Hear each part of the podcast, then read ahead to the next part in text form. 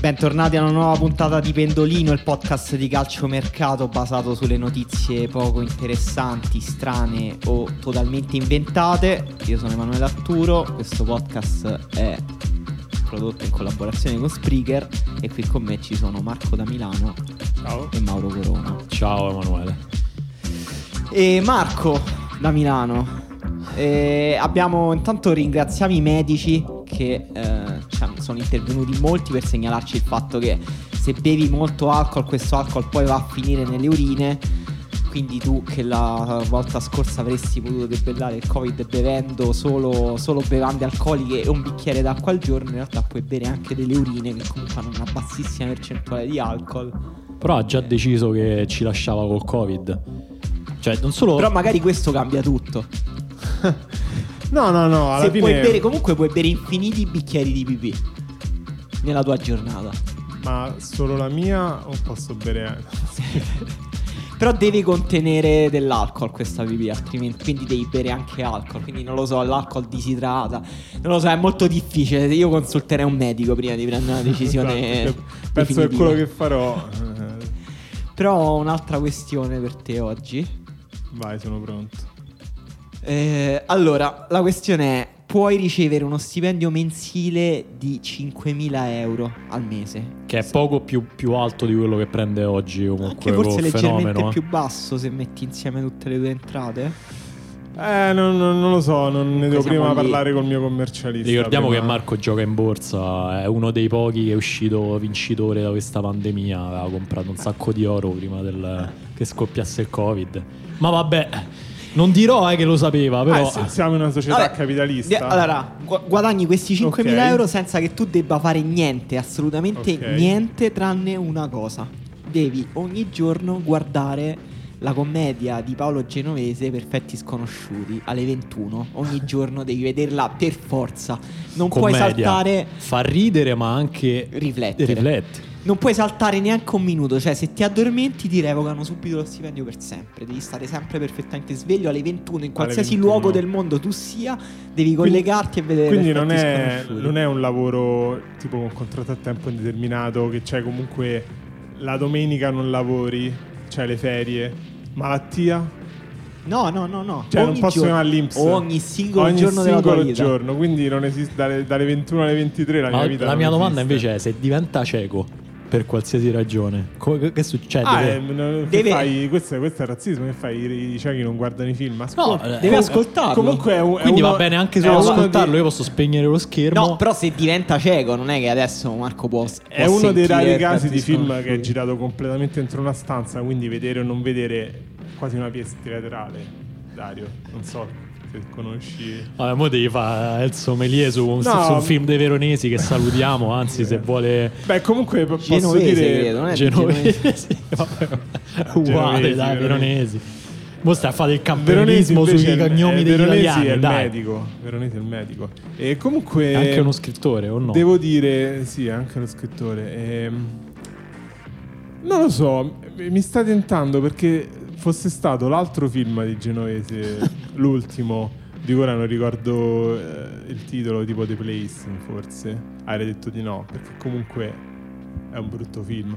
Questo film, per quanto io sia un po' contro questo genere di film sulla media borghesia italiana, dove sono tutti nevrastenici. Perché tu ami la media borghese italiana, vuoi che ne venga data una rappresentazione positiva comunque. Esatto, è la grande forza, il motore del nostro paese, la classe media. È il motore del nostro paese, è la gente come Favino, come i personaggi che interpreta Favino, le piccole e medie imprese. Comunque devo dire che me la collo, sì, ci provo. Lo fai? Lo faccio.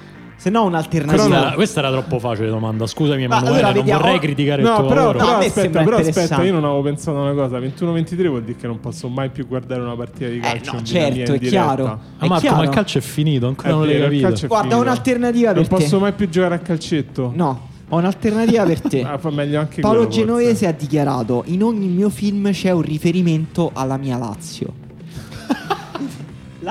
L'altra sfida che ti propongo è indovinare il riferimento alla Lazio in ogni film in cambio di 5 milioni di euro.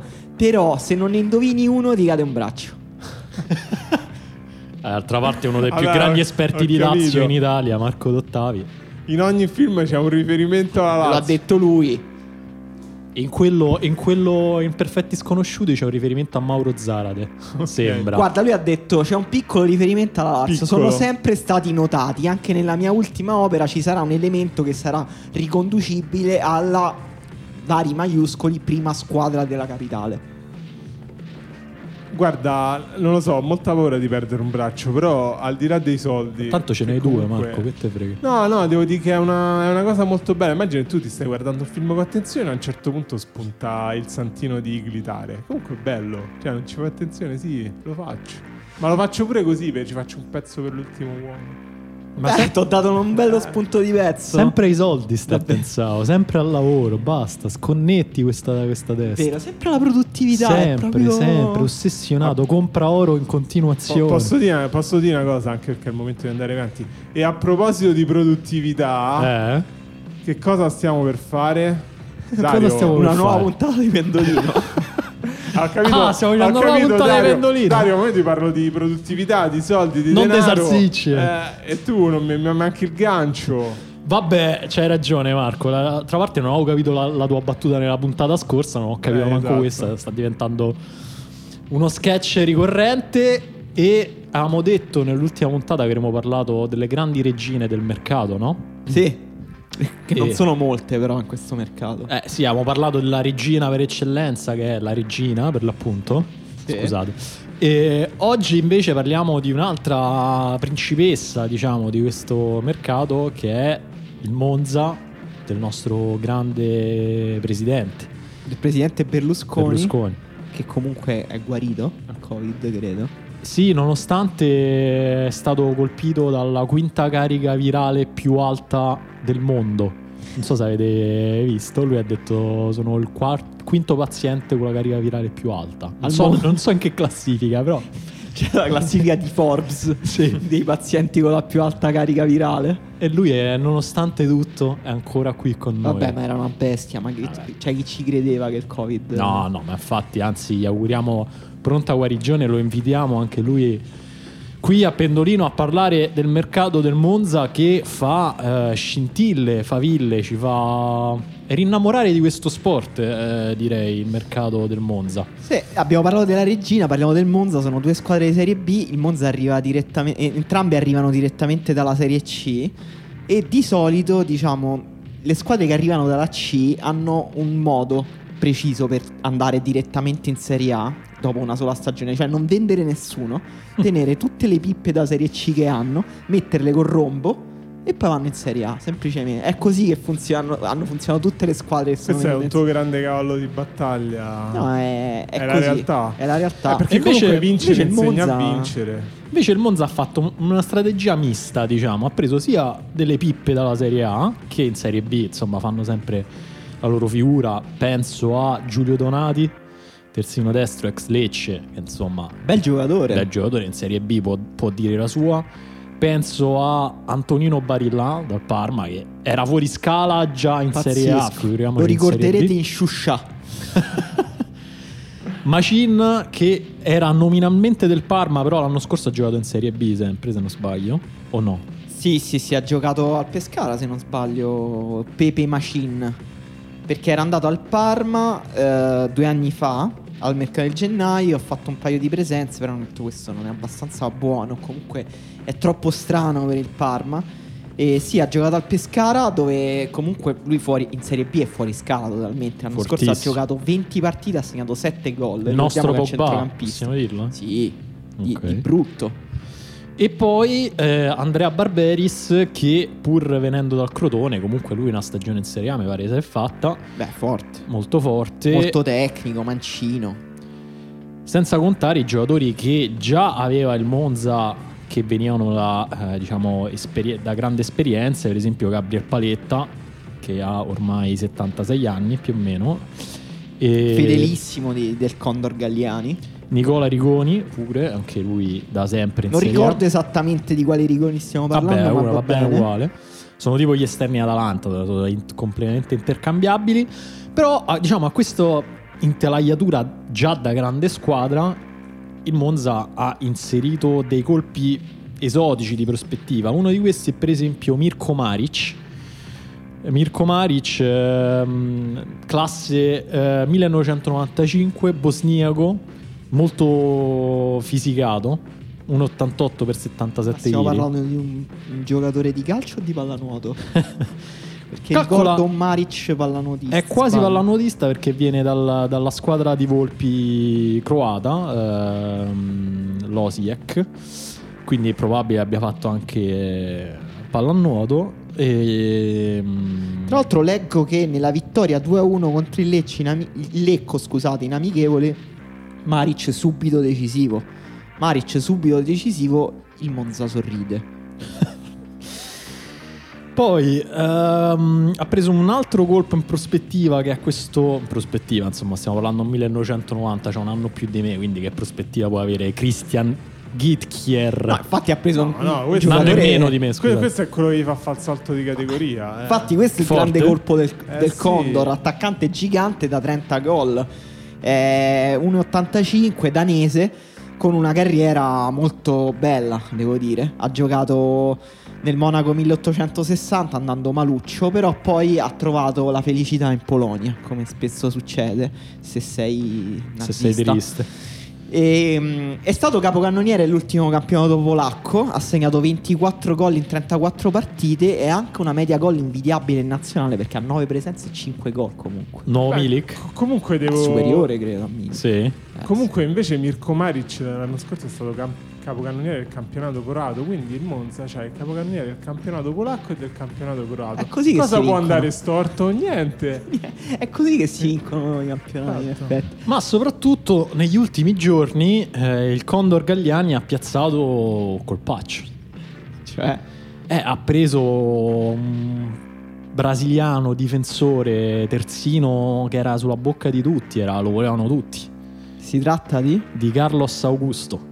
Ah, classe 1999, proveniente dalla giovanile del Corinthians.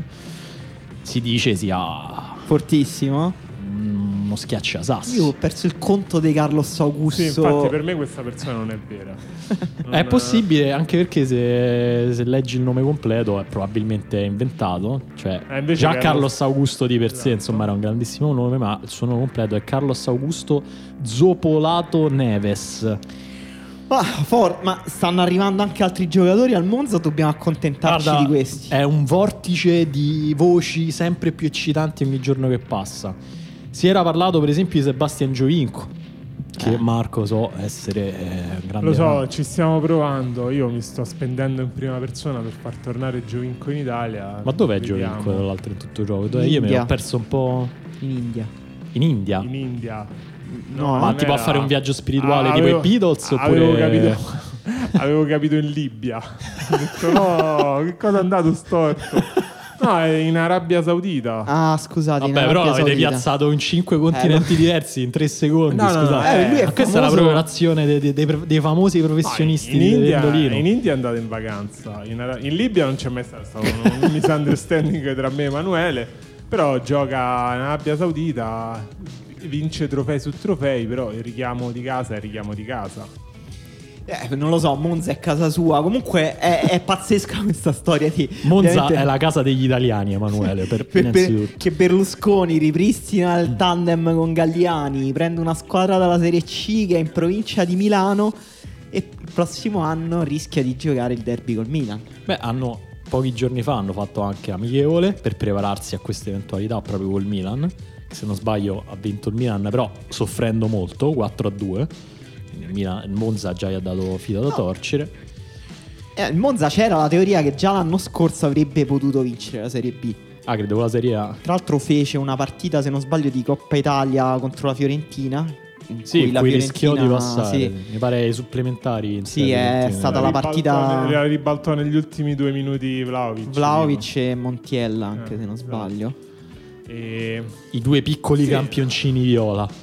Esatto. Vabbè, insomma, Serie B frizzante mai come quest'anno. E ho letto anche, forse, però correggimi perché tu, Dario, sei il grande esperto del Monza, che il Condor avrebbe chiesto anche Daniel Maldini.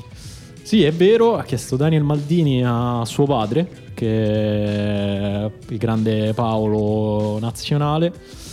Quindi non lo so, forse Paolo Maldini concepisce i suoi figli come commodities, un po' come Marco quando gioca in borsa. Vedremo se andrà al Monza, ma non solo, perché Daniel Maldini sarebbe un gran rinforzo, ma mai come Camillo Ciano del Frosinone. Camillo Ciano hai già vinto la Serie B praticamente. Sì, quanti gol fa l'anno prossimo Camillo Ciano al Monza in Serie B? 12. No, vabbè, io pensavo, ho capito, partito con entusiasmo pazzesco. Ghichtier ne fa 35, esatto, Camillo Ciano, Mirko Maric 30. Quindi siamo entrati nel mondo al contrario, in cui Ghichtier fa sicuramente più gol di Camillo Ciano. Ma Camillo Ciano non è una prima punta, è uno che ti svolta la squadra. Camillo Ciano è un giocatore totale, ti devi sciacquare la bocca quando parli di Camillo Ciano. Però non è una prima punta. Dobbiamo discutere di questo adesso. Comunque la ciliegina sulla torta del grande mercato del Monza potrebbe essere un altro giocatore di cui pure si parla tantissimo ed è ricercato a mezza Europa, e cioè il grandissimo Juan Brunetta. Cioè si potrebbe ripristinare il connubio Berlusconi-Brunetta. Esatto, quindi. Ma non quel Brunetta, che comunque immagino col baricentro basso possa dare il meglio, ma un certo classe 1997 del Godoy Cruz, scusate. Questo era voluto, non ci è piaciuto, non ha bocciato. Non è vero, avete riso, poi quando io pure ho riso, poi vi siete resi conto, tutta una cosa di neuroni specchio. No, è che la realtà sta diventando talmente assurda che ci avevo creduto per un secondo che esistesse una squadra. Vabbè, comunque si chiama Godoy Cruz, quindi alla fine non è così diverso da Godopoli Cruz. Fatto sta che comunque Brunetta ancora non è arrivato al Monza, nonostante se ne sia parlato tanto, perché c'è veramente mezza Europa. Si è parlato per esempio del Genk, che insomma, quanto a giovani promesse ne sa qualcosa. Il Genk è la squadra di Koulibaly, Milinkovic, giusto? Sì, Marco, per quanto ti squillerà il telefono in questa puntata? Lo so, sono molto ricercato. Vabbè, è come Di Marzio, cioè quando sta in trasmissione. Sì. Forse è Giovinco che mi deve dire qualcosa, non lo so. La prossima volta gli rispondo. Vabbè, quindi vi devo porre questa domanda. Secondo voi il Monza è superiore alla Reggina, oppure la Reggina comunque rimane un po' avanti? No, secondo me il Monza sta facendo un mercato più intelligente. D'altra parte dal Condor Galliani che ti aspetti, cioè una vecchia volpe, non lo freghi. Rimane comunque uno dei migliori dirigenti italiani, Galliani, forse. Sì. Tra l'altro molto simpatico, cioè una persona simpatica. Mi uccidono le foto di Galliani in bicicletta, quando è tipo a forte dei marmi, con la bici, la camicia e i pantaloni, i bermuda bianchi. Dice, a me mi uccide il fatto che il figlio di Galliani è identico a Galliani da giovane, cioè una cosa, va bene la cosa dei padri e dei figli, però cioè, il fatto con Galliani fa più ridere, fa tutto più ridere, il mondo è più bello con Galliani. Però leggo che su Brunetta c'è anche il Verona. Sì, te l'ho detto, ricercatissimo da tutti. Verona, che però poi come vedremo in realtà poi ha già coperto quel ruolo, anche se non sappiamo il ruolo di Juan Brunetta, perché non ve lo diciamo, ma ve lo lasciamo scoprire da soli. Però allora Reggina sale chi tra Reggina e Monza sicuramente salirà in Serie A, secondo voi? Io ripeto Monza, io punto tutte le mie fiche sul Monza. Monza sicuro e Reggina no? Reggina va ai playoff, perde la finale dei playoff con una squadra che ha tutti i giocatori di cui non conosciamo nemmeno il nome. Dai, la Reggina farà un tonfo pazzesco, non mi ricordo il nome. Gallo com'è? Scappa a marzo, scappa con la cassa, non pagano i stipendi. Ma pertanto... come ti permetti? Scusa, questa è la mia previsione. È razzismo, forse. Monza perché è lombardo, esatto. Allora efficienza, esatto. Sale sicuramente, esatto, in Serie A. Ma poi rispetto per Luca Gallo, che è un grande imprenditore italiano che ha deciso di puntare sulle nostre eccellenze. Sì, ho capito, il loro tris d'attacco è Lafferty, Menez. Ce l'avessi io sto tris d'attacco, Marco. Qui fuori da ufficio. Però. Dobbiamo parlare però delle voci che riguardano la Serie A, no. Anzi più delle voci, dobbiamo parlare di trasferimenti, di cose che sono realmente successe, perché il mercato è un po' moscio, un po' scarico, però qualcosa comunque succede sempre, perché comunque un po' per inerzia le squadre comprano i giocatori, oppure perché hanno allenatori pazzi che vorrebbero ogni anno comprare 35 giocatori. Uno di questi è Antonio Conte, che ha avuto un altro giocatore over 35 nella sua squadra, dalla poca futuribilità però dall'impatto si spera immediato, cioè Kolarov, che comunque è stato uno dei migliori terzini della Serie A degli ultimi anni. Per voi Kolarov è da considerare tra i tre della difesa di Conte o un esterno che può coprire tutta la fascia? Mamma mia, che dubbi. No, per me c'ha senso se dall'altra parte decidi di schierare Hakimi. Conte non è molto per schieramenti asimmetrici, infatti non è che però magari metti uno con molta ambizione. Gli hanno detto: senti, Hakimi lo ti fa giocare uno super ambizioso, magari a sinistra metti uno un po' meno ambizioso. No, la cosa che non mi convince di questo scambio, cioè di questa operazione dell'Inter, al di là della futuribilità di Kolarov, che vabbè, insomma, questo il passaporto di Kolarov lo conosciamo tutti, è proprio che non può rientrare nell'11 titolare Kolarov al momento. Vabbè, no, non lo devi prendere per forza per l'11 titolare. A parte che a sinistra l'Inter c'ha un po' un buco, se lo vogliamo considerare. Ha preso Ashley Young un anno fa. Ho capito, però pure Ashley Young è oltre i 40. Samoa è quasi oltre i 40, è sempre infortunato. Nel senso, dici di tre giocatori uno sano ne ce n'ha, però. Tra l'altro io non avrei mai detto che Ashley Young è più vecchio di Kolarov. Ha un anno in più. Pazzesco, per me Ashley Young ha almeno 10 anni di meno. Ashley Young ha fatto tipo l'Europeo del 96 con l'Inghilterra, tipo. Sì, atleticamente comunque Ashley Young è integro, certo. Kolarov molto meno, però integro fisicamente, cioè uno che si infortuna mentalmente poco. Un po' meno. Però pure Kolarov non è uno che si infortuna molto, possiamo dire che fisicamente ha detto questa cosa adesso. Pensavo dicessi di Ashley Young, scusa. E per me Kolarov può giocare anche esterno in partite in cui l'Inter verrà poco sollecitata. Vabbè, ma sì, ma con la difesa atletico, secondo me Kolarov lo può fare l'esterno. Sì, anche se nella Roma poi in realtà quando la Roma è passata a 3 Kolarov è passato tra i 3 difensori piano piano. Perché noi non avevamo più difensori. No, c'è da dire che Conte ai suoi esterni gli dà un lavoro fisico pazzesco. Sì. Lui secondo me può fare molto bene il lavoro invece che gli chiede anche a livello di tecnico, diciamo, comunque di passare il pallone, uscire dalla difesa, e quello lo può fare. Però Conte chiede anche ai suoi esterni di andare molto in profondità, di attaccare. No, appunto, quello tutto il lavoro atletico, forse Kolarov è un po'. Va bene, però c'è una squadra in Premier League che ha fatto 2 grandi acquisti. È una squadra allenata da Carletto Ancelotti, che ha comprato 2 grandi pupilli. Uno che ha già allenato e uno no. Uno è Allan, l'altro chi è, Marco? James Rodriguez detto James.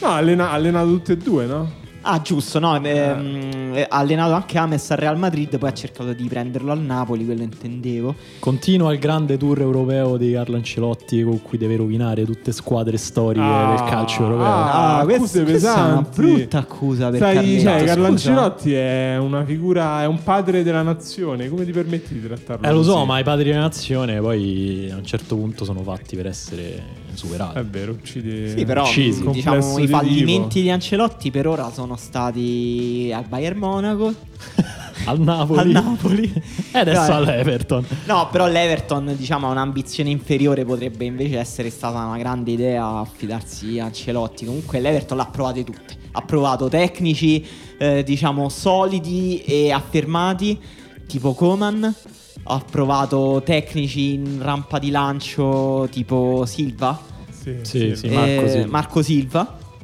e cioè, ci sta a provarle tutte. A un certo punto Ancelotti, no, sarà che l'Everton già mi mette tristezza diversa come squadra. Poi coi giocatori finiti dentro proprio mi sembra veramente un, non lo so, la cosa più assurda. Sono finiti? Allan e Ames sono Allan, secondo me in Premier non può più starci. Vabbè, secondo me Allan ha fatto un anno brutto perché si è depresso, non è, cioè fino a 2 anni fa avresti detto che stava Allan a Napoli, come fai a deprimerti a Napoli, Marco? Perché non lo so, perché secondo me è tutta la storia dei litigi che si sono stati, lui era quello che c'era più in mezzo, secondo me è stato pure un po' ostracizzato. Dice gli hanno fatto mopping. 2 anni fa Allan era una furia, cioè era veramente un giocatore, si parlava di 80 milioni per Allan. Lo so, è vero che cambia molto, Marco, ma come dice Francesco Dotti, il tempo passa per tutti, maledetto tempo. No, a me è più strano James, che l'anno scorso la seconda miglior squadra d'Italia, il Napoli, l'anno scorso, vabbè, comunque terza, diciamo,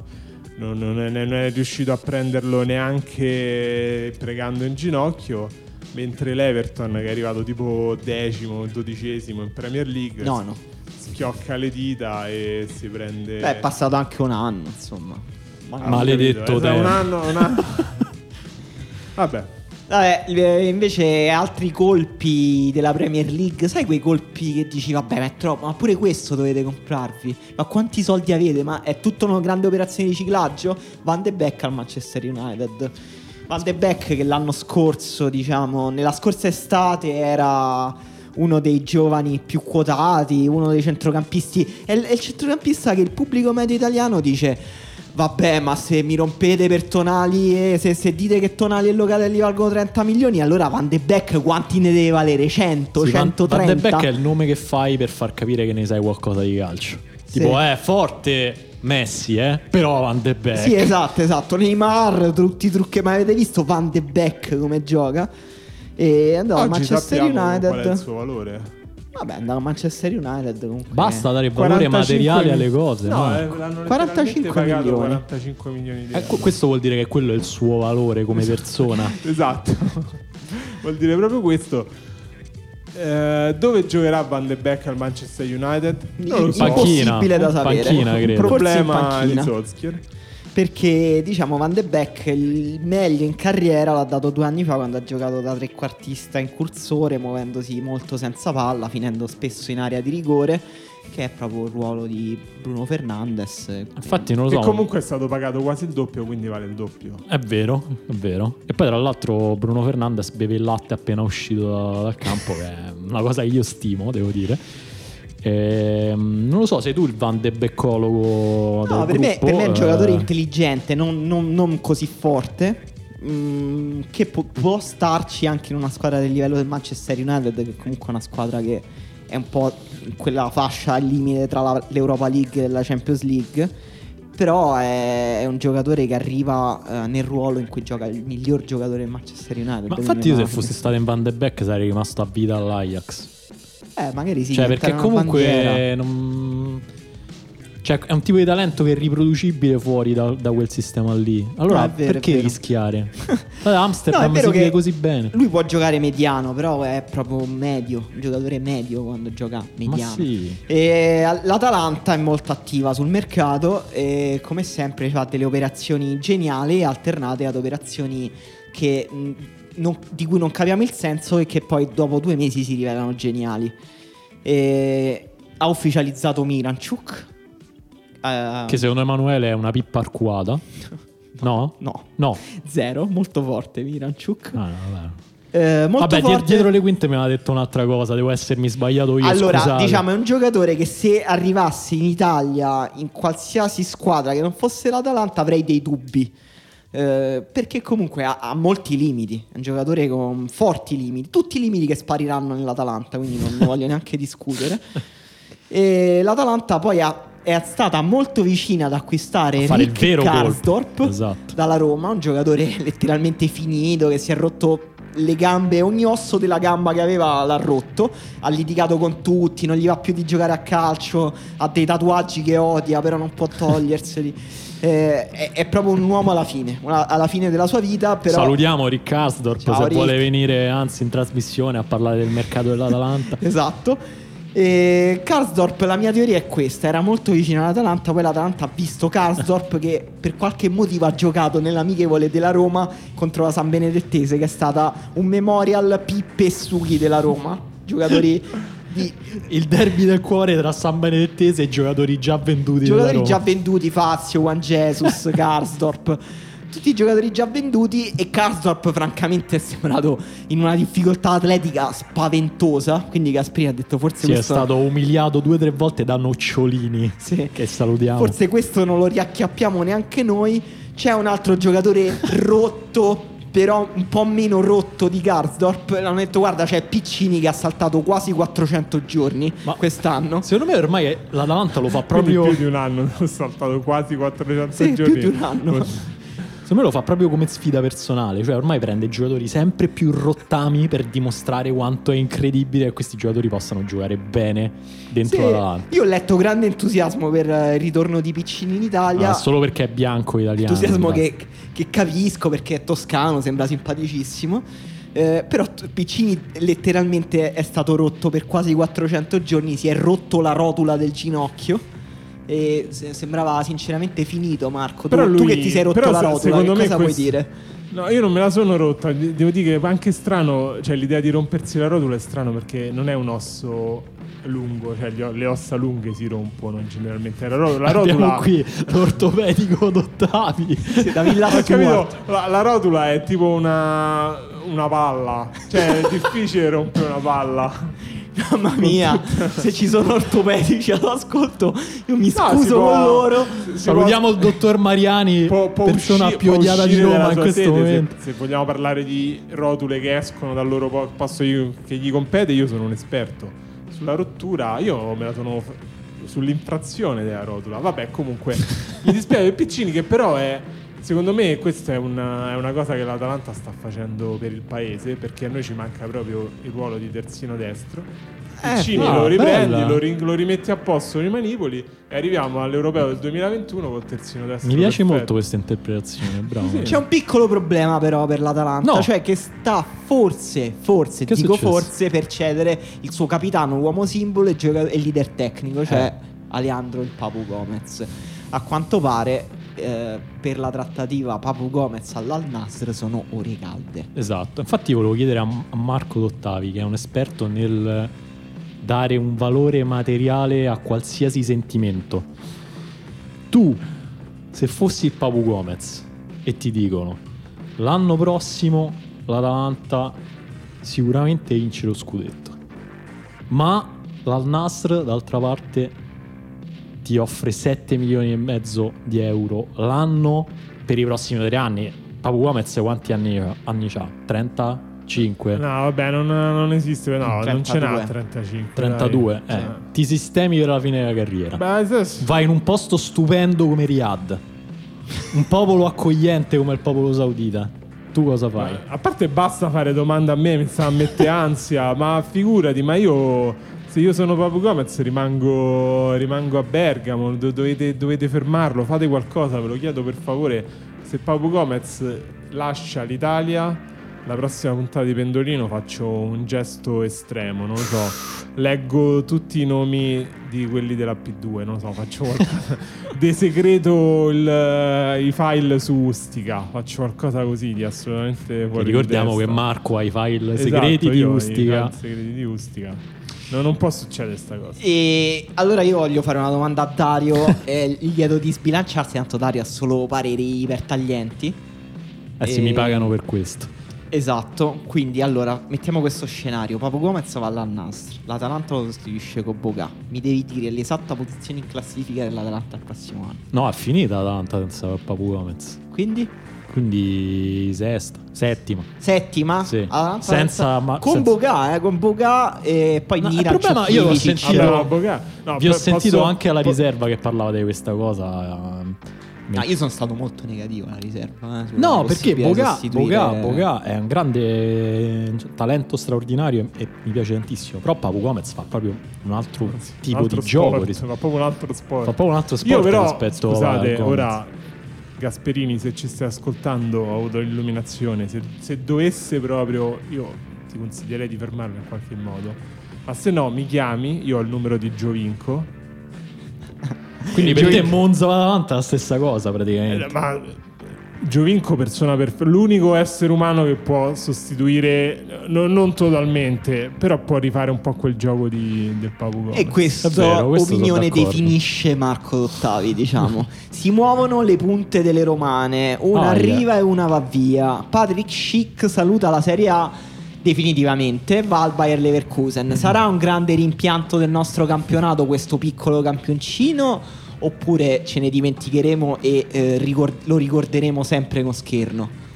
Beh, entrambe le cose, cioè nel senso, lo ricorderemo sempre con scherno. Il più grande abbaglio dei nostri tempi. Lo ricorderete sempre con scherno. Limitate questa cosa alla tifoseria della Roma, che ha rovinato un diamante grezzo. Mentre la Juventus questo diamante grezzo semplicemente non l'ha voluto prendere, ha visto alle visite mediche, ha detto questo non respira bene, non quello lo altro che Ustica, quello è un grande mistero italiano, chissà che gli avete fatto, non voglio manco sapere, guarda. Vabbè, comunque ci sono stati due universi temporali romanisti che hanno collassato nella foto in cui Schick viene presentato da Rudy Foller. Murichi, attaccante kosovaro, arriva la Lazio. Quanti gol farà il prossimo anno? 15. Tanti, tantissimi. Però sommati ai 45 di Immobile ero un po'. No, infatti sto dicendo però Immobile 0. Ah, pazzesco. Dario Saltari on fire oggi. Io invito il nostro pubblico a guardare i video di Murichi e guardateli e ditemi, non vi sembra una versione kosovara di Moscardelli? Beh, questo è razzista. Questo è razzista. È letteralmente identico. Gioca allo stesso modo, fisicamente è molto simile.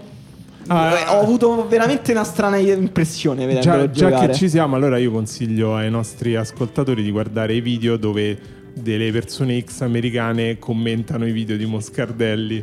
Devo dire, ha svoltato una delle mie notti insonni, molto divertente, ve lo consiglio. E la Fiorentina compra un nazionale italiano, cioè Giacomo Jack Bonaventura. Triste? Malinconico? Sì. Malinconico comunque ha di per sé la sua poesia. Bonaventura come mette una tristezza, vabbè, proprio. Vabbè, tu però sei una brutta persona. Bonaventura mette una malinconia positiva. La malinconia è un sentimento infatti importante. Quello dicevo. Bonaventura mette tristezza. No, non è vero. Bonaventura è molto forte. Se non avesse avuto 100 infortuni. Ho capito, è quella la anche Gasdor però molto forte. È più l'idea della è la Fiorentina che ultimamente mette però ha un sacco tristezza di giocatori fighi. No, però poi la Fiorentina poi in campo mette tristezza. Cioè quest'anno la Fiorentina sembrava super. Vabbè, passiamo avanti perché mi sembra che vi state inimicando tutti. Commento negativo su Bonaventura, ma andiamo avanti. No, andiamo avanti, basta. Depay al Barcellona è quasi fatta secondo Fabrizio Romano. Un saluto Fabrizio, sei un grande. Depay al Barcellona, strano. L'abbiamo visto contro l'Italia, devo dire non ha tenuto una palla a spalle alla porta con Bonucci e Chiellini, nessuna, non ne ha tenuta una. No, forse una, a un certo punto si è dribblato Bonucci bene girandosi, ma forse in un caso solo. Fa molto ridere questa cosa che il Barcellona ha preso Coman per tornare alle origini, per far tornare il Barcellona quello di un tempo. È arrivato Coman e ha detto vabbè, allora dici la prima mossa che vuoi per riportare questa barca sul mare calmo. Lui ha detto prendiamo Depay. Sì, un attaccante boro, pigro. Esatto. Che non ha un ruolo definito in campo e che si è appena fatto il crociato, che tira da qualsiasi posizione. È l'anti-Barcellona Depay, però molto forte. Io sono contento di vederlo con la maglia del Barcellona. Mi sembra una versione più ambiziosa di Kevin Prince Boateng al Barcellona. È vero, però Depay a Lione stava bene, cioè è più lo strapparlo a Lione dove sembrava trovarsi bene che, ma con Rudy Garcia tutti si. Tra l'altro anche bene. Lui si è fatto il crociato. Marco, non so se è un commento tecnico sull'operazione fatta sul crociato di Depay. Che diresti? È più sferico o più oblungo il crociato come osso? Voi ridete. Intanto poi parliamone fuori dalla trasmissione di crociati. Vediamo se ridete ancora. Andiamo avanti perché diciamo se il mercato non ride, il mercato finto. Basta, vattene. No, perché è arrivato il momento di... Finora abbiamo parlato di notizie fatte, cioè di trasferimenti fatti. Nessuno ma nel mondo... ti sta chiedendo di specificare questa cosa, Marco. Io invece mi sento di doverlo specificare ai nostri ascoltatori, perché questo è il momento in cui noi vi diciamo che cosa succederà nei prossimi 7 giorni. Vi portiamo avanti. Che cosa è successo? Bisogna iniziare subito con una notizia incredibile, perché Falcinelli nel giallo di mercato. Allora, sembrava fatta per Falcinelli alla Reggina, noi non ne avevamo parlato, però la Reggina comunque continua il suo mercato. Falcinelli era vicinissimo alla Reggina, poi che cosa succede? Una rivista serba dà questa notizia e Falcinelli è quasi pronto per fare le visite mediche con la Stella Rossa. La notizia è incredibile. Ci sono tantissime domande che vorrei fare su questa notizia. La prima è: ma perché la Reggina voleva prendere Falcinelli? Cioè, ha preso 76 punte di ma poi Lafferty non è mancino anche, non è una punta, una seconda punta, una prima punta, forse... esattamente come Falcinelli. Cioè prima, seconda punta, uno che a cui piace partire da lontano. Esatto, dico, non ha alcun senso che Reggina volesse prendere non anche non ha alcun senso, sembra che ha preso Batistuta a 20 anni, ha preso Lafferty, porco due. Beh, perché invece Falcinelli? Falcinelli in Serie B, io credo che sia B sembra proprio fatto per la Serie B. Uno dei pochi giocatori che sta davvero facendo più trasferimenti che presenze. Ho perso il conto delle squadre che ha cambiato Falcinelli. Vero, e non lo vedo giocare da troppo tempo, ma non so più neanche come è fatto. È diventata una bolla finanziaria. Totalmente. Se Falcinelli va alla Stella Rossa, secondo me è una partita di poker finita male. Ovviamente qualcuno ha messo il contratto di Falcinelli sul tavolo e non è andata bene. Ragazzi, comunque stanno troppi stereotipi sui Balcani qui dentro, eh? Noi pensiamo ma figurati, come... cioè, se Falcinelli Rachia, va alla... pistole, se ma Falcinelli va alla Stella Rossa, io mi auguro che sì, forse in Serbia l'hanno già fatto, però si fa subito. Si va pensate subito che dubbio amletico nella vita di Falcinelli scegliere tra Reggio Calabria e Belgrado. Però grandi posti. Comunque andiamo avanti, perché qui è pieno di notizie. Vai. Notizia pazzesca per gli amanti dell'Europa League, perché la Fiorentina è su El Bufalo Morelos. Chi di voi ha seguito la grande stagione dei Glasgow Rangers prima della pandemia? Così grande, diciamo. La stagione dei Glasgow Rangers. Saprà benissimo chi è Morelos, un attaccante formidabile, uno dei per pochi attaccanti. Lo chiamano il Bufalo. Esatto, perché è uno dei pochi attaccanti d'area di rigore rimasti, è uno che proprio si mangia il pallone quando entra dentro l'area di rigore, e è anche un po' pazzo, è tipo fa un gol ogni partita, ma può anche essere espulso ogni partita. Diciamo che non è una persona formidabile come un bufalo, direi. Esatto. Secondo me è la versione colombiana di Cutrone, il che sarebbe lo renderebbe interessante vederlo. Questa è una cattiveria, lo sai che l'hai detto. È molto più forte di Cutrone. Non lo so, a me sembra che le caratteristiche siano simili. Una cosa che mi incuriosisce di questa notizia è come mai è stata scoperta in Francia. Cioè, un giornalista francese ha avuto una notizia: la Fiorentina vuole Alfredo Morelos del Glasgow Rangers. Perché ha molti estimatori in Francia. Quindi, il bufalo. Esatto. Sulle parisienne dobbiamo uscire assolutamente con questa notizia. Vabbè, andiamo avanti perché Ranocchia forse va al Genoa. Questa è una vera bolla finanziaria, Ranocchia comunque forse è arrivato il momento in cui smette di essere un concetto e torna a essere un calciatore di pallone. E secondo me al Genoa, per com'è la difesa del Genoa, Ranocchia non ci sta per niente male. Sarebbe un upgrade per il Genoa, speriamo bene. Ma il Genoa non punta solo su Ranocchia. Avevi qualcosa da dire su Ranocchia, Emanuele? Ti ho visto un po' così, no? Non mi ricordo se era stato Ranocchia che era andato a quel congresso internazionale sugli UFO. Forse sì. È possibile, neanche a me risuona questa notizia. Ranocchia comunque persona con molti interessi fuori dal campo, non tutti. Simpaticissimo, è vero. Comunque, ma il Genoa non si ferma a Ranocchia, perché a quanto pare sta per chiudere per Zaic, passato per l'Empoli. Perché non c'era alcuna ragione logica per pronunciarlo così, perché io ero un suo grande fan della sua esperienza all'Empoli. Poi l'Empoli l'aveva ceduto per vil denaro al Fenerbahce. Io ora non so come è andata ma è diventato vil la sua denaro, parentesi. Non so come sia andata la sua parentesi al Fenerbahce, ma credo uno schifo, perché da tornare. Comunque qui qualcuno mi scrive che è il nuovo Birsa. Io non sono d'accordo, perché di Birsa ce n'è uno solo. Bravo, era per metterti alla prova, Marco. E comunque Birza è sul mercato, quindi il Genova, se voleva davvero Birza, prendeva Birza. Non voleva il Birza vero, voleva il nuovo Birza. Ma no, no, per me Birza è il giocatore più moderno di Zajc, che sembrava proprio un giocatore degli anni 50, gioca da fermo, tutti i piccoli tocchi, è veramente strano, secondo me sarebbe fortissimo a calcetto. Comunque posso dire, il Genoa sta facendo un grandissimo mercato, secondo me arriverà tra le prime sei del campionato. Anche segnatevi questa cosa se la volete giocare. Anche secondo me sta facendo una squadra perfetta per il General Maran. Sì, sì, esattamente. No, andrà un disastro. Però attenzione, perché non solo Kumbulla, un altro difensore classe 2000 nel mirino della Lazio è Ozan Kabak. Kabak è accostato a una società italiana ogni anno, doveva andare al Milan l'anno scorso, se non sbaglio. Uno di quei giocatori che tutti possono assicurare è fortissimo, forte, nessuno ha mai visto giocare. No, infatti, manco nessuno io, però ha è molto la minima forte. Idea di come sia fatto fisicamente. Se mi mettete davanti Falcinelli e Kabak non saprei dire chi è l'uno e chi è l'altro. Comunque un tempo avevamo la nouvelle vague dei registi francesi, adesso abbiamo la nouvelle vague dei difensori turchi, quindi speriamo di vederlo nel nostro campionato, perché comunque i difensori turchi sono una roba, vanno di moda. Cambiamo sponda del Tevere, perché Federico Fazio, il comandante, sta per riabbracciare Di Francesco, ovvero la Roma non si sa come, a quanto pare sta piazzando un ex giocatore a un suo ex allenatore.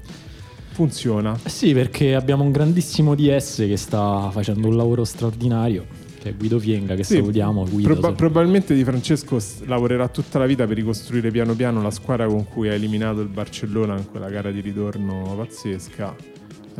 E quindi inizia col primo tassello e Fazio, Nainggolan, cioè, magari rimane a Cagliari. Ma funzionerà questo esperimento? Cioè non questo di Fazio, in generale l'esperienza di Francesco a Cagliari, secondo voi, oppure no? Io non so decidermi.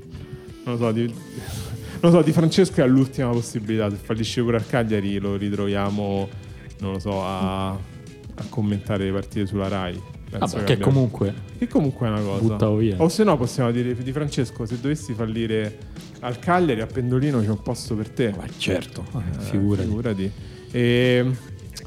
No, adesso torniamo alle belle notizie, perché Las Palmas è su Iemmello.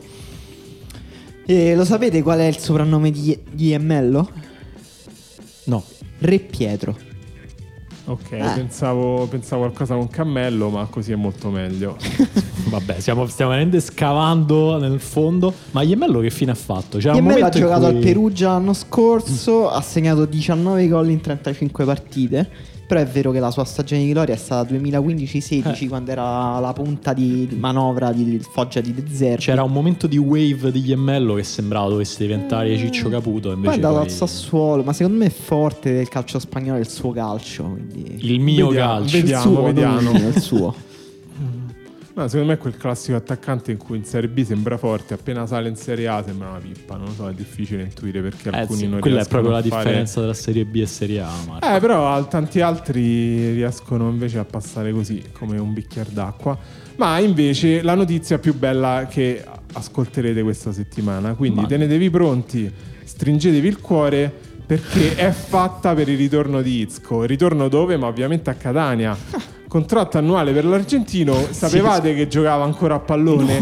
No, io mi ricordavo che era il vice di Stramaccioni in Iran, ma invece quello era un altro. Quello era Yama, argentino passato per Catania, mi sembra. Ora sto andando a memoria. Ma andiamo avanti, perché per un esterno che torna in Serie A c'è un altro esterno che non riesce a trovare la sua collocazione. Ma non è in Serie A il Catania, Rebus Pia in Italia, scusatemi, è vero. Vabbè, per me è già in Serie A, anche se sta tipo in Serie D, però vabbè. Rebus Piazza. Mamma mia, se Bonaventura era triste, Piazza non ho neanche un aggettivo per definirlo. Piazza purtroppo... Io pensavo fosse morto Piazza. Io ho visto allo stadio l'unico momento di vita di Piazza, in cui entrò negli ultimi 6 minuti di una partita contro Lazio e fece un doppio passo in cui sembrava Ronaldo il fenomeno, sembrava tipo una persona lenta. Poi però appunto qui abbiamo parlato molto di ginocchio, pure lui purtroppo non può giocare a pallone. Ma in Serie A c'è ancora una squadra interessata a lui, il Crotone. Come vedresti un bel attacco Piazza, non so chi altro c'è. Simi, punto interrogativo. Nalini. Bene. Bene, non lo so. Io ho paura che la prossima volta che vedremo Piazza in campo le sue ginocchia saranno così distrutte che giocherà tipo con delle ginocchiere e camminerà in campo e basta. Bello, è il momento in cui qualcuno in Serie A gioca con le ginocchiere come nei calciotti romani. Esatto. Col tutore. Tra l'altro Piazza ha ancora 25 anni. Sì. Mamma mia ragazzi. Sì, una sfortuna disgustosa. Andiamo avanti perché Arini e Zuculini non è una rima, ma sono due dei svincolati che sta valutando l'Ascoli. Ma vabbè, diciamo solo che Zuculini che sale l'Ascoli con Arini e Zuculini. Ma Arini è un errore di battitura. No, Arini non esiste nessun giocatore che si chiama Arini. È un centrocampista molto forte Arini. Io spero salga l'Ascoli, perché vi invito tutti a andare a vedere le partite dell'Ascoli dalla piazza principale. Non la piazza principale, c'è una piazza, no, mi sto confondendo città, mi rimangio tutto quello che ho detto, mi sto confondendo città, quindi andiamo avanti. Comunque stadio dell'Ascoli, questa parte la taglieremo, sì, sicuramente. La taglieremo. Scusa, taglia. No, però forse si vede, non lo so, non mi ricordo. Basta, ma nessuno conosce Ascoli, Marco. All'improvviso da Siena puoi vedere una piazza la partita. Andiamo avanti. Ma pure da Ascoli, secondo me. Comunque fatecelo sapere. All'improvviso una notizia quasi sensata. Brozovic, sondaggio di Bayern e Tottenham. Ma chi è che ha messo questa notizia qua? Ci ha rovinato tutta la scaletta, cioè troppo. No, è una notizia importante, perché è strano, davvero l'Inter si libererebbe così facilmente del suo unico playmaker. Perché no? Perché non privarsene? D'altra parte si può giocare anche totalmente senza palla. Quella è l'utopia di Conte. Far giocare i suoi giocatori senza alcun... No, secondo me sai qual è l'utopia di Conte? Fare un gioco in cui ti danno un gol, un punto, se riesci a uscire bene dalla difesa col pallone. Se batti il pressing, un gol per ogni pressing battuto. Bello, mi piace molto questo calcio. Comunque io, fossi in Brozovic, non mi muoverei dalla Serie A, perché innanzitutto se va al Bayern Monaco mi sa che non giocherebbe molto. Ah no, però Thiago Alcantara esatto. Sì. Come vero. Sostituto di Thiago Alcantara, quello è il senso. Certo, per Bayern Monaco non me ne voglia Brozovic, ma sarebbe un downgrade pazzesco passare da Thiago Alcantara a Brozovic. Sì, decisamente. Però Brozovic è forte, molto forte. Tottenham, vediamo. Sarebbe bello vederlo coinvolto nella distruzione del Tottenham il prossimo anno. Vediamo. Comunque, invece, Kevin Prince Boateng continua il suo tour dell'Italia del Nord e questa volta la fermata potrebbe essere Verona. Cosa può andare storto tra una persona che sta provando a combattere il razzismo e la tifoseria del Verona? Assolutamente niente. Andiamo avanti, perché devo dare una brutta notizia a tutti i tifosi di Saponara, perché asse Fiorentina-Spezia, frenata per Saponara ma non per Agudelo. Saponara vuole farsi tutte le squadre della regione Liguria? Vuole retrocedere Saponara ogni anno, questo è il suo obiettivo. Ma invece io aprirei una parentesi su Agudelo. Giocatore che è arrivato fin qui solo grazie a Thiago Motta, che è passato tipo come un asteroide nella Serie A e poi è sparito. Ha fatto 4 partite di Thiago Motta in cui Agudelo ha fatto le fiamme. Sembrava il giocatore più forte del mondo e adesso non lo vuole nemmeno lo Spezia. Non lo so. No, invece forse sta andando allo Spezia, perché comunque lo Spezia penso sia abbastanza disperato. Se la settimana scorsa cercava dice affascinato dal gioco di posizione dello Spezia, Agudelo può rivitalizzare Agudelo le sue qualità. Innanzitutto io spero che passi metà del suo stipendio a Thiago Motta in questo momento. E Agudelo va dove lo mandano, più lo Spezia mi sembra un po' disperato. Ma andiamo avanti, perché c'è una notizia super interessante, perché Napoli Denayer, c'è l'ok del difensore e lui non ha fatto il prezzo. La situazione qual è? La situazione? Denayer è il giocatore più grande che io abbia mai visto in un campo da calcio. È vero, è molto grande. È pazzesco quanto occupi lo schermo Denayer, è incredibile. Sì, probabilmente il Napoli sta lavorando alla sostituzione di Koulibaly per Chili, visto che non è difficile farlo per talento, ha deciso facciamolo per Chili. Però secondo me non è un buon giocatore, è un buon bel difensore. No, molto meglio di Socratis, secondo me. Sì, almeno c'è un minimo di prospettiva. Quanti anni ha Denayer? Insomma, penso sia relativamente giovane. Però devi tarare sempre la sua età sulla sua grandezza. Ah, ok, giusto. Perché comunque quelli molto grandi invecchiano prima. È vero, è vero. Tra l'altro, ma che bel nome, Jason Gregory Marianne Denayer. Bel nome. Pazzesco. Ma non bello come questo che vi sto per dire. Anche un bellissimo uomo. Dall'altro. Perché Provercelli, in arrivo Zac Ruggiero dal Crotone. Oggi la firma. Sempre oggi la firma. Quest'oggi la firma la dobbiamo togliere, perché poi la puntata esce domani e questo ha già firmato. Oppure domani la firma. Domani... No, anzi ieri la firma. Ieri la firma, giusto, c'è ragione. Comunque... Zac Ruggiero, perché c'è questa E? Mi infastidisce tantissimo. La devo leggere, o non la devo leggere? Di dov'è questa persona? È inglese. Non è inglese. No, non è vero. Beh, si chiama Zac senza C, senza che. Senza... Ma l'avete mai visto Zac Ruggiero? Sì, in sembra faccia? Un po' Damon Albarn. Sembra un fumetto. Sembra un disegnato. Damon Albarn. Vabbè, comunque, Vercelli, Zac Ruggiero, vediamo che succede. Andiamo avanti, perché Fenerbahce per il dopo Murichi si pensa a Cavani. Pronti 5 milioni l'anno, ma l'uruguaggio non è convinto. Cavani quanti soldi vuole per andare a giocare? Cioè, io per meno di 12 milioni all'anno non mi muovo. Comunque la discussione su Cavani si è totalmente fossilizzata sul suo stipendio, cioè nessuno interessa più. Giusto, in che squadre giocherà? Lui sta rifiutando tutte le squadre perché gli offrono poco, e comunque tutte le squadre gli offrono almeno 5 milioni di euro, che non mi sembrano pochi comunque. Ora Marco non se ne sarebbe un film tutte le sere per 5.000 euro al mese. State diventando qualunquisti e populisti, perché poi si è scoperta che la storia di Rui Costa non era, quelle dichiarazioni di Rui Costa non erano quei veri, erano un po'. Vabbè, però è vero che Cavani chiede un sacco di soldi. No, è vero che il Ricosta ha detto che aveva offerto 7 milioni a Cavani. Ho capito, e 7 non sono abbastanza. E quindi evidentemente ne vediamo 5. Che avrà ragione per Marco se Cavani spunterà un contratto più alto di 7 milioni di euro. La cosa che non c'è capisco. Sempre la Juve che evidentemente andarne 10. Cioè Cavani si è così deteriorato come giocatore che è arrivato al punto in cui sta rifiutando il Fenerbahce, cioè nel senso in cui si parla di un suo trasferimento al Fenerbahce. Possibile, faccio la solita domanda, possibile che non ci sia nessuna squadra? Io penso che tutte le squadre prenderebbero Cavani, però non per 10 milioni di euro l'anno. Vabbè, però se prendi Suarez per 10 milioni di euro l'anno, perché non dovresti prendere Cavani? Infatti il problema non è non prendere Cavani per 10 milioni di euro l'anno, è prendere Suarez per 10 milioni di euro l'anno. Ma questo non è quello di cui dobbiamo discutere qui. Io volevo discutere se era meglio scrivere uruguaggio o uruguaiano, ma ormai è andata. Penso che uruguaggio non sia corretto, però chiedo qui al nostro collaboratore dell'Accademia della Crusca. È corretto.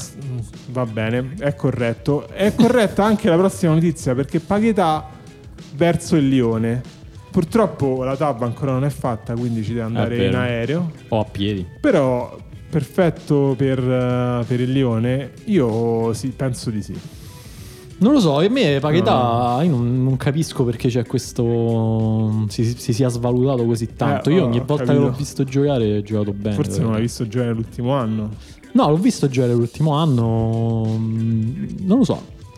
Sicuramente mi sto perdendo qualcosa, perché si è fatto un certificato medico per non giocare perché era depresso. Che figurati, stai però... dicendo che un uomo è meno uomo perché è depresso? No, però è un giocatore da recuperare. Secondo me il Lione è il posto adatto. Non lo so, io Paquetá me lo prenderei per una squadra tipo il Lione, nel senso per me è... Ma secondo me pure la Juve starebbe bene. La Juve stanno bene tutti. Ma sì, la casa della libertà ormai. Andiamo un attimo in pausa, dai sì.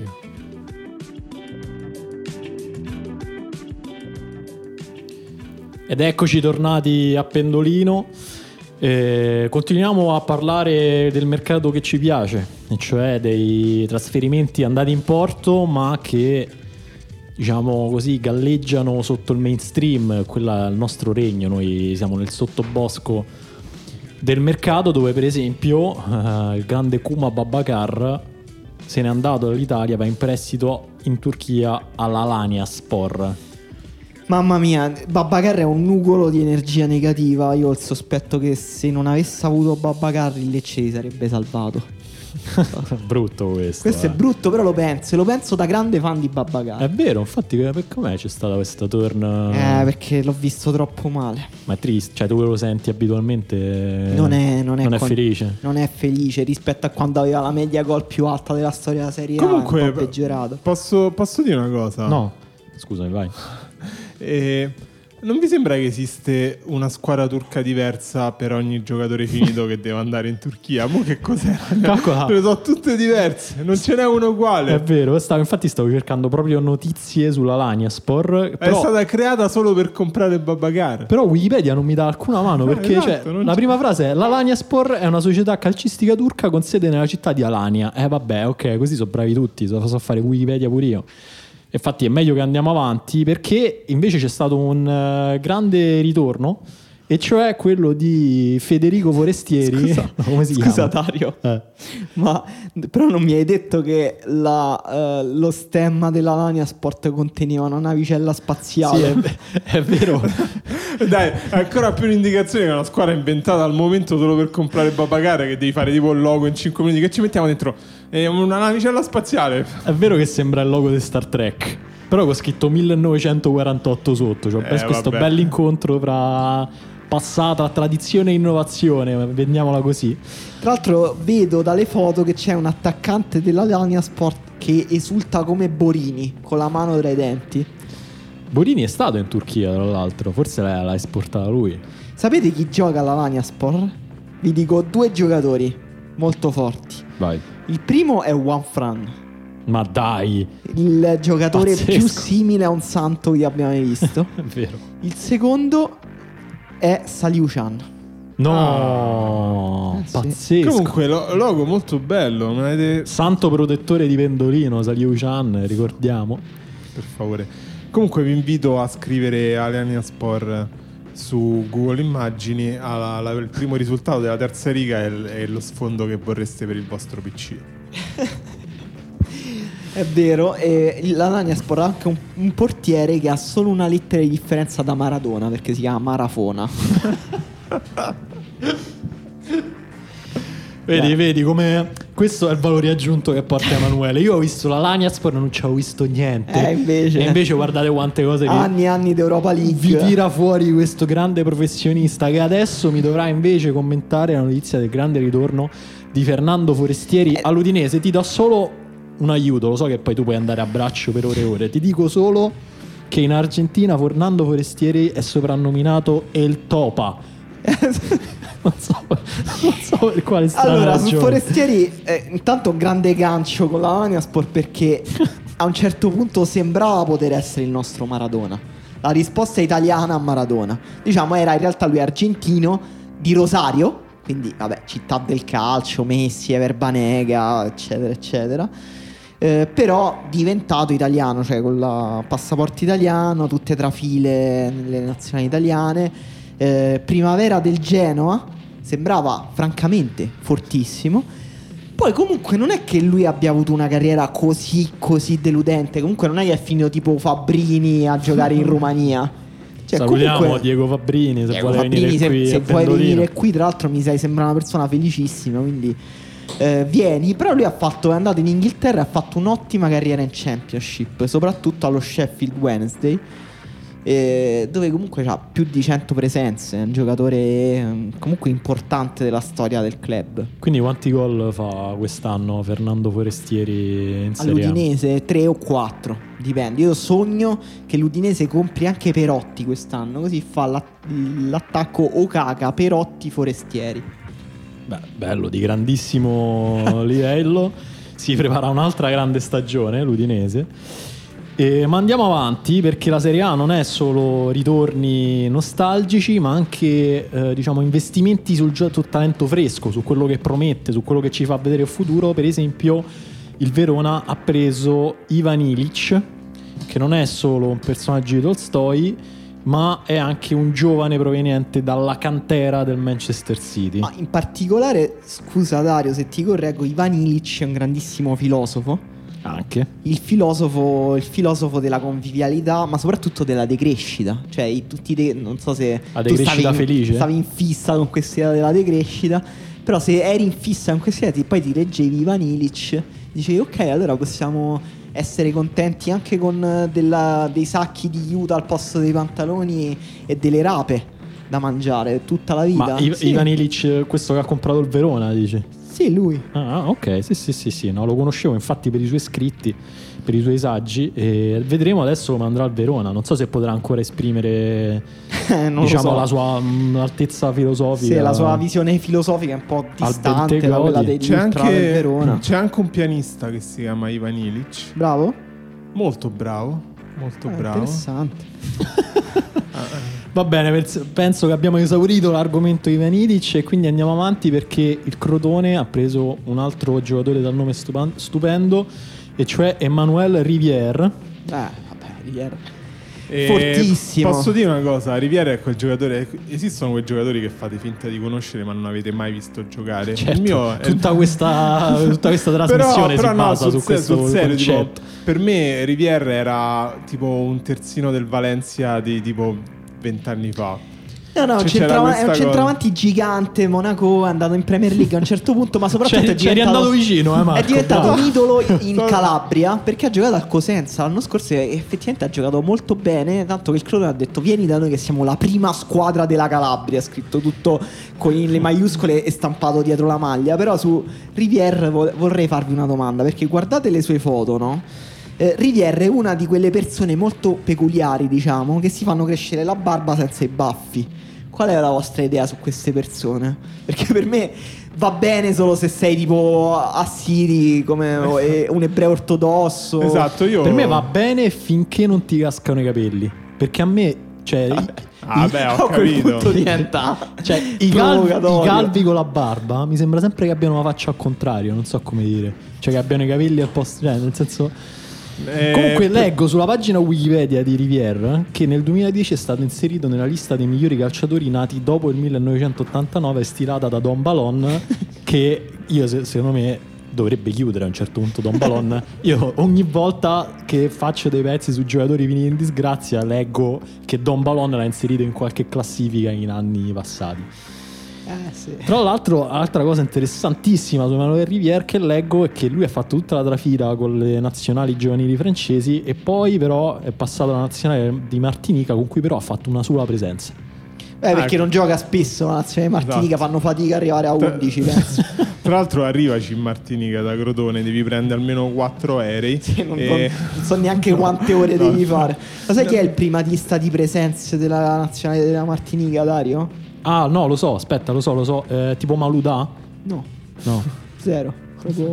C'è un giocatore super famoso che Daniel Erel, che ha iniziato la sua carriera. Cosa volevi dirci con questa notizia? Comunque ora vedo per la prima volta delle immagini di questo Erel, cioè Daniel Erel, non capisco come Erel come è scritto. H-E-L. Ah, H, ok. Vabbè, andiamo avanti. Direi che anche questo argomento l'abbiamo esaurito, perché lo Spezia continua, possiamo dire, la via crucis di Simone Scuffet nel mondo del calcio. È già un personaggio da romanzo, Simone Scuffet. Ma si chiama Simone? Sì. Salutiamo, ciao Simone, quando vuoi venirci qui a parlare del calciomercato dello Spezia, che quindi ha scartato, non ha rinnovato, non ha insomma preso a termine definitivo Scuffet e ha puntato su Zoet, non so se abbiamo in ascolto degli esperti di olandese, ex portiere del PSV, di cui si parlava benissimo qualche anno fa, molto bravo con i piedi. Sarà importantissimo il gioco con i piedi allo Spezia per i portieri. Sono sicuro che punteranno tantissimo sul portiere come prima fonte di costruzione. Vedremo come andrà. Non so tu cosa ti aspetti, Emanuele, da Zoetta allo Spezia. Niente. Va bene, andiamo avanti. Niente. Che Benevento invece continua a fare le scintille sul mercato, perché ha preso sia Caprari che Dabbo e potrebbe prendere Iago Falche. Sta facendo lo squadrone. Pazzesco. Con Iago Falche e Dabbo ti salvi 100%. Non c'è nessuna possibilità che non ti salvi. Andiamo invece in Premier, dove Wolverhampton continua le sue operazioni finanziarie con i giocatori portoghesi. Un altro santino di Pendolino, questo Bruno Giordao, ex Lazio, che se ne va dalla Premier e va in prestito al Famalicão. Squadra rivelazione l'anno scorso, il Famalicão. Io sono contento per Bruno Giordao. Wolverhampton ha anche preso un Silva, un Silva portoghese, pagandolo 40 milioni. Sì. Forte. Sicuramente fortissimo. Poi non so chi è il demente che ha scritto questa notizia, anzi lo so benissimo perché è qui davanti. Scusa, vai, leggila. La leggo così come l'hai scritta, Marco, esatto. Perché rivelo subito la paternità di questa notizia, perché non mi voglio prendere nessuna responsabilità. Portici dal Napoli arriva illuminato. Bravo Marco, hai fatto la battuta, dai. No, non è una battuta, è una notizia vera. Sembra quasi un haiku. È molto bello. E speriamo che Illuminato possa aiutare il Portici nella sua stagione. Ma perché? Ma hai studiato, almeno hai visto chi è questo Portici? No, non te ne frega niente, volevi solo usare questa persona. Chi è per questo Illuminato? Portici è una squadra. Ah, giusto, scusami. Chi è Illuminato? Illuminato è un giovane che arriva dalla primavera del Napoli, 20 anni. Non fortissimo, se no non andava al Portici. Con tutto il rispetto per il Portici, salutiamo gli amici di Portici, invitateci nei vostri porti. Mamma mia, stiamo cadendo in bassissimo, quindi andiamo avanti, perché il Crotone ha preso Enrique. Ma Enrique è quello che giocava al Napoli? Ma infatti non lo so quale Enrique. Qualcuno specifichi quale Enrique è, Marco? No, che Enrique è? Non l'ho messo io la notizia, Enrique Iglesias, forse. Quindi dirò che Enrique è quello che giocava al Napoli. Ma no, era Bruno Enrique. Come si chiamava? Come Bruno Enrique? Bruno Enrique. È lui, proprio lui, Bruno Enrique Pinto. No, scusate, centrocampista attaccante del Flamengo. Perché centrocampista o attaccante? Vabbè. Forse è Mateus Enrique, che invece è mezzo forte. Centrocampista, no, secondo me no, perché è troppo forte per andare. Forse è Enrique Dourado. È Eduardo Enrique da Silva. E chi è? Centrocampista dello Sporting Lisbona, nato a Limeira, alle porte di San Paolo, il 17 maggio del 1995. Allora io chiedo scusa a tutti i nostri ascoltatori per la poca professionalità di questo podcast. Non possiamo mettere dei nomi che non sappiamo neanche chi sono. Cioè non sappiamo neanche di quale giocatore stiamo parlando. E perché poi ecco, leggiamo queste righe dello Sporting Lisbona, qualcuno di noi l'ha mai visto giocare? Sì, no, fortissimo. No, mai. Fortissimo. Quindi... Ma sì, si è ritagliato uno spazio di tutto rispetto con la maglia dell'Lusitani, che è quella dello Sporting Lisbona. No, che però non si chiama Sporting Lisbona. Ma zero, vedo che ha fatto 0 presenze allo sport. Ah no, 14 presenze. Scusate. Però non si dice Sporting Lisbona, si dice Sporting Club del Portogallo. Sporting Club. Ma andiamo avanti, perché in tutto ciò l'Empoli ha fatto il colpaccio e ha preso Terzic dalla Fiorentina. Pazzesco. E lui si è presentato dicendosi che si ispira a Marcelo e Kolarov. Non so se li ha mai visti giocare entrambi. Forti. Sono proprio lo stesso giocatore, Marcelo. L'anno scorso me l'avevano venduto come un nuovo Kolarov. L'anno scorso era la Fiorentina, io quindi l'avevo inserito tra i colpi da prendere al Fantacalcio 1. Avete preso al Fantacalcio 1, fateci sapere com'è andata. Penso male, mi dispiace. Ma poi che banalità è fare il terzino chiamandosi Terzic. Ma andiamo avanti, perché il Pescara è scatenato sul mercato. Ha preso Valdifiori, che io pensavo fosse ritirato. Sì, finito.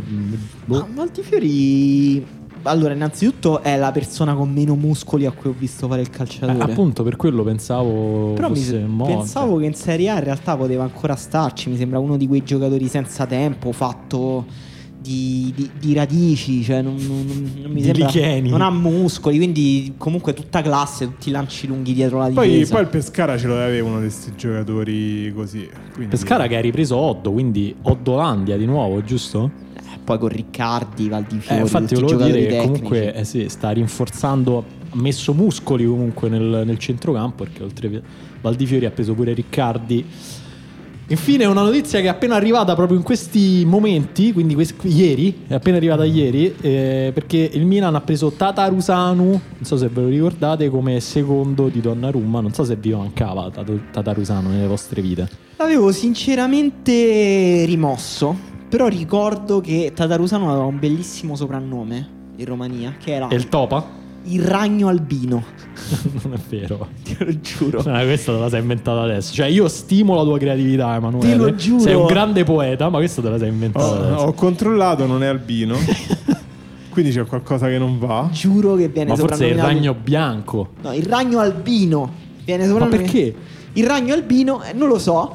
Però devo dire, ho rimosso la sua esistenza. Spero che stia bene. Spero che diventi il nuovo Lobont, un portiere rumeno di cui tutti si dimenticano l'esistenza, che però è fondamentale nello spogliatoio di una squadra. Scusate ragazzi, il Ragno Albino esiste, è una roba, io spero sia finzione, di quelle cose che nascono su internet. Andatevelo a cercare. che senso?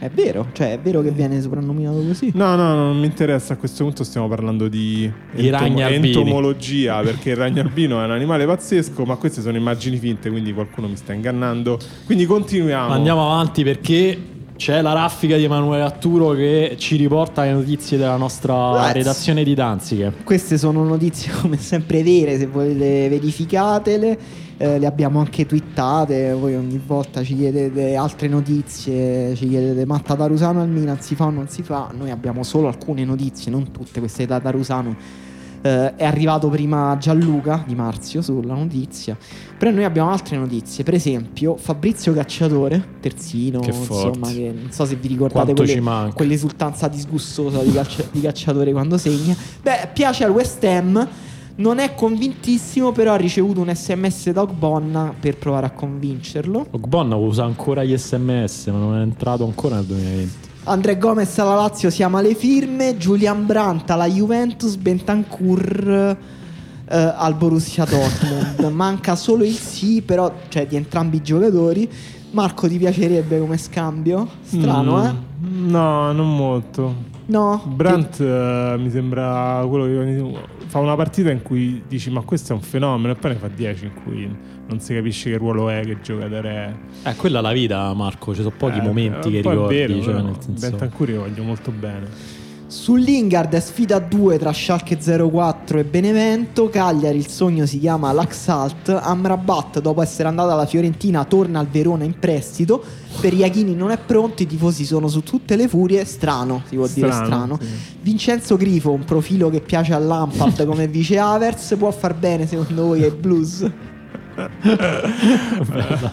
Bravo Emanuele, penso di sì. Un po' mi stupisce come notizia, perché non lo so, Vincenzo Grifo dove gioca? Tra l'altro è solo una proiezione di Roberto Mancini mentale, non esiste nella realtà, è tipo l'amico immaginario di Roberto Mancini. A proposito di Manchester United, in che senso?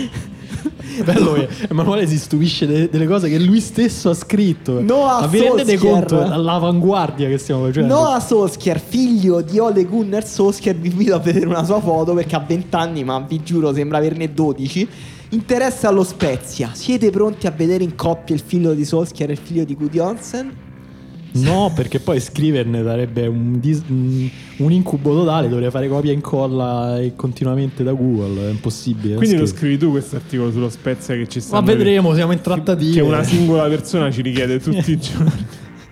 Vero. Se ci ascolti, prima o poi lo faremo questo articolo sullo Spezia, dacci pace. Allora, Ziggy Badibanga, giocatore belga di origini congolesi, credo chiamato Ziggy in onore di Ziggy Stardust, però non ho nessuna conferma sicuramente. Un attaccante favoloso, è sul mercato.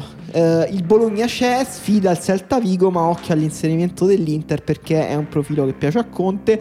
Beh. Primi contatti tra Sergio Busquets e Real Madrid, un trasferimento che francamente avrebbe clamoroso. Io voglio subito la testa, come fecero con Figo, la testa di toro lanciata a Figo. Non era di maiale. Vabbè, il toro da stacca lui la testa. No. Sì, ha un collo talmente grande che sarebbe stranissimo. No, questo non ci sto. Anche a livello, mi ripugna questa idea. Mi sarebbe strano un scherzo con la maglia della Madrid. Ma che sei morrone? Lascia il calcio. Ormai ho interiorizzato l'idiosincrasia di tutti gli autori dell'ultimo. Come lo vedresti il centrocampo Modric, Cross, Busquets? No, non ce la posso fare, ragazzi. Io sono un uomo con dei pregiudizi, non posso superarli. Tra l'altro si ribalterebbe l'assunto, tipo Casimiro e Busquets sono i due calciatori forse più diversi tra loro. Due incredibili calciatori, ma posso farvi una domanda? Ma soprattutto a Dario, che è un fine conoscitore della cattiveria umana. Secondo voi è più cattivo e stronzo Casemiro o Busquets? No, Busquets. Infatti quello che stavo dicendo è che l'antipatia di Busquets io la posso accettare solo se inserita nel contesto del Barcellona, nella poesia, nel gioco, ma eccetera. Poesia, se lo metti anche nella squadra, peggiore del mondo, diventa veramente l'anticristo Busquets. Certo, perché la squadra peggiore del mondo è Real Madrid, ovviamente dopo la Juve, però la squadra peggiore del mondo non è quella che pagava delle persone per parlare male dei propri tesserati sui social, ma è quella che comunque... Chi è? Che accusa stai lanciando, Marco? Vogliamo nomi e cognomi. È letteralmente è un radiolaro delle radio del Barcellona. L'ha letta su Dagospia questa. No, è letteralmente quello che è successo. Io nomi e cognomi non li so. E la dirigenza del Barcellona pagava delle persone, cioè, tipo, potevano pagare noi per parlare male di Messi. No, e hanno noi pagato delle fatto, altre anche abbiamo, gratis. Noi abbiamo fatto gratis. Altre persone sono state pagate per farlo. Comunque non lo so. Allora, questa puntata di Pendolino finisce qui, anche perché dopo avervi dato la notizia di Busquets al Real Madrid, cioè non possiamo andare oltre. Quindi ci risentiamo la prossima settimana. E avete presente che la scorsa settimana noi abbiamo annunciato un'idea, no? Che era quella di darvi una catalogazione precisa e scientifica delle pippe. Quindi fare una bella infografica delle pippe. Noi confermiamo che possiamo fare questa cosa, però voi dovete almeno arrivare a 50 condivisioni della puntata su Facebook. Bello, a me i gatti mi piacciono tantissimo. È una cosa che fanno gli youtuber. Io quando vedo gli youtuber dicono: se arriviamo, amici, a 30.000 condivisioni, mettete pollice in su qui sotto, lasciate un commento e attivate la campanella. Quindi anche voi guardate gli youtuber italiani. Cioè, guardo solo quello. Pensavo di essere solo io, di avere una malattia. Invece, vabbè. Quindi se arrivate a 50 condivisioni della puntata su Facebook, noi facciamo per la prossima puntata una catalogazione delle pippe. Sarà tutta una grande special Pendolino sulle pippe. Però su Facebook ci stanno solo i boomer, cioè mettiamo tipo 50. No, facciamo 100 condivisioni su tutti i social, dai. No, ci dovete 50 condivisioni su Facebook e 50 retweet. Ci devono mandare un video in cui parlano di Pendolino in un posto affollato, tipo nella metro. Ci mandano, no, però si riprendono. Scusami, in tempo di pandemia questo non si può fare, dai, e no, con la mascherina. Cioè non mettere a repentaglio la vita delle persone. No, con la mascherina. No, mandateci un video di Pendolino in cui parlate di Pendolino al mercato. No, perché calciomercato, mercato. La differenza tra metro e mercato. Vabbè all'aperto. Vabbè, mandateci 50, qualcosa. 50 fate qualcosa. Condivisioni, va bene. Stiamo a fare macello. Siamo tornati all'idea originaria. Condividete quindi questa puntata. E noi raccogliamo tutte le notizie per la prossima puntata e ci risentiamo la prossima settimana. Ciao.